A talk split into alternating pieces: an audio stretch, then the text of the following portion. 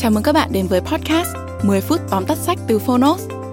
Trong podcast này, chúng tôi giới thiệu nội dung chính của những cuốn sách tiêu biểu mà Phonos lựa chọn, bao gồm những tựa sách bán chạy tại Việt Nam và cả những cuốn sách nổi bật trên thế giới nhưng chưa có tại thị trường Việt Nam. 10 phút tóm tắt sách không chỉ là nguồn tham khảo hữu ích trước khi chúng ta quyết định mua một cuốn sách, mà còn là nơi tổng hợp kiến thức một cách đơn giản, gọn gàng, phù hợp với quỹ thời gian của người bận rộn. Podcast 10 phút tóm tắt sách được phát sóng đều đặn hàng tuần vào thứ tư và thứ sáu. Mời các bạn đón nghe. Và nếu yêu thích nội dung này, hãy tải ứng dụng sách nói có bản quyền và âm thanh số Phonos để khám phá thêm hàng ngàn nội dung số hấp dẫn khác như sách nói, ebook, thiền, chuyện ngủ, nhạc chủ đề. Hẹn gặp các bạn tại ứng dụng sách nói có bản quyền và âm thanh số Phonos. Còn bây giờ, hãy cùng lắng nghe những nội dung chính của cuốn sách hôm nay nhé.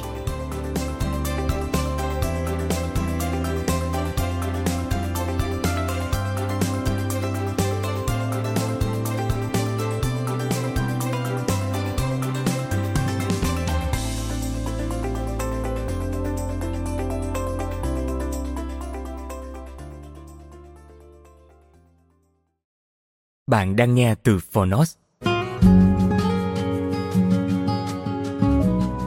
Tóm tắt sách Thông minh hơn, nhanh hơn, giỏi hơn Tác giả Charles Duhigg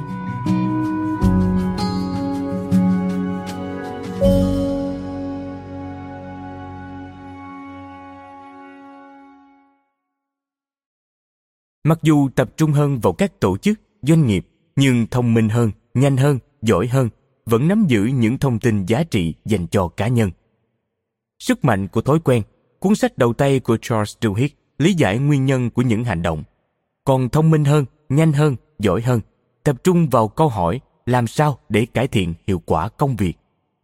Mời bạn cùng Phonos điểm qua ba nội dung chính của quyển sách Thông minh hơn, nhanh hơn, giỏi hơn. Nội dung thứ nhất những lời nhắc nhở giúp duy trì động lực hướng tới mục tiêu dài hạn. Đề ra mục tiêu là một công đoạn thú vị, thiết lập những mục tiêu lớn, thậm chí còn hấp dẫn hơn. Mọi người thích làm việc này, đặc biệt vào ngày cuối năm, ngày 31 tháng 12 hàng triệu người sẽ họp bàn đưa ra những mục tiêu vô cùng to lớn, vĩ mô, để rồi sau đó thất bại. Tại sao lại như vậy?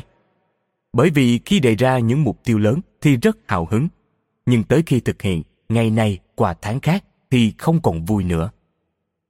Ghi ra giấy kế hoạch cho một ngày là một việc đơn giản. Lên kế hoạch chi tiết cho một năm và thực hiện nó lại là một việc hoàn toàn khác.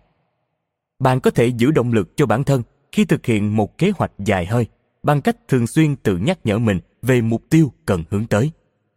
Ví dụ, nếu có tham vọng tạo ra một bộ tai nghe chất lượng tốt phù hợp với nhu cầu của nhiều người trước tiên bạn phải đọc rất nhiều nghiên cứu khoa học. Các nghiên cứu thường tẻ nhạt, dễ gây buồn ngủ.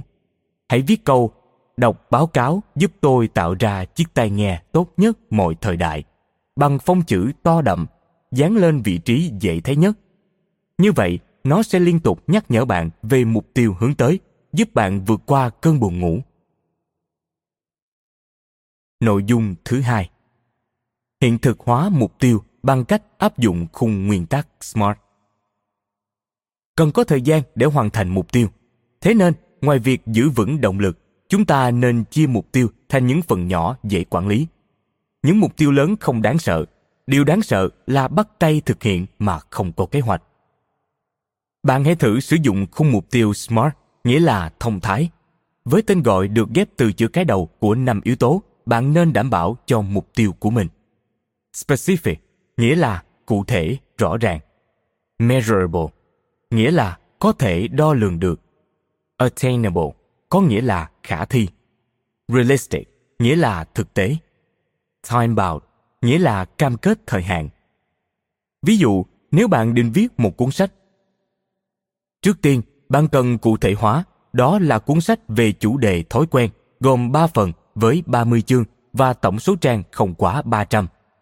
Như vậy, có thể tính toán quá trình thực hiện và ước chừng bạn sẽ viết hai trang bản thảo mỗi ngày. Đây là mục tiêu khả thi, nhưng cũng nên nhìn nhận thực tế. Không phải ngày nào bạn cũng có thể viết được chừng đó trang và còn khâu biên tập nữa.